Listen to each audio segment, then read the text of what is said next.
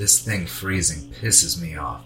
So if you're here and you're unhappy with you are, then who exactly are you to be making decisions? Man, convince me that you have what it takes.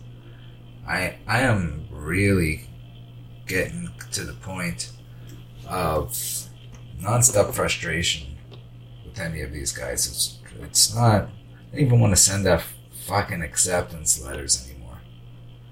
I just want people to say, "Hey, I would like to join your business, and this is why." See what where that goes because working with dentists otherwise starting to get on my nerves.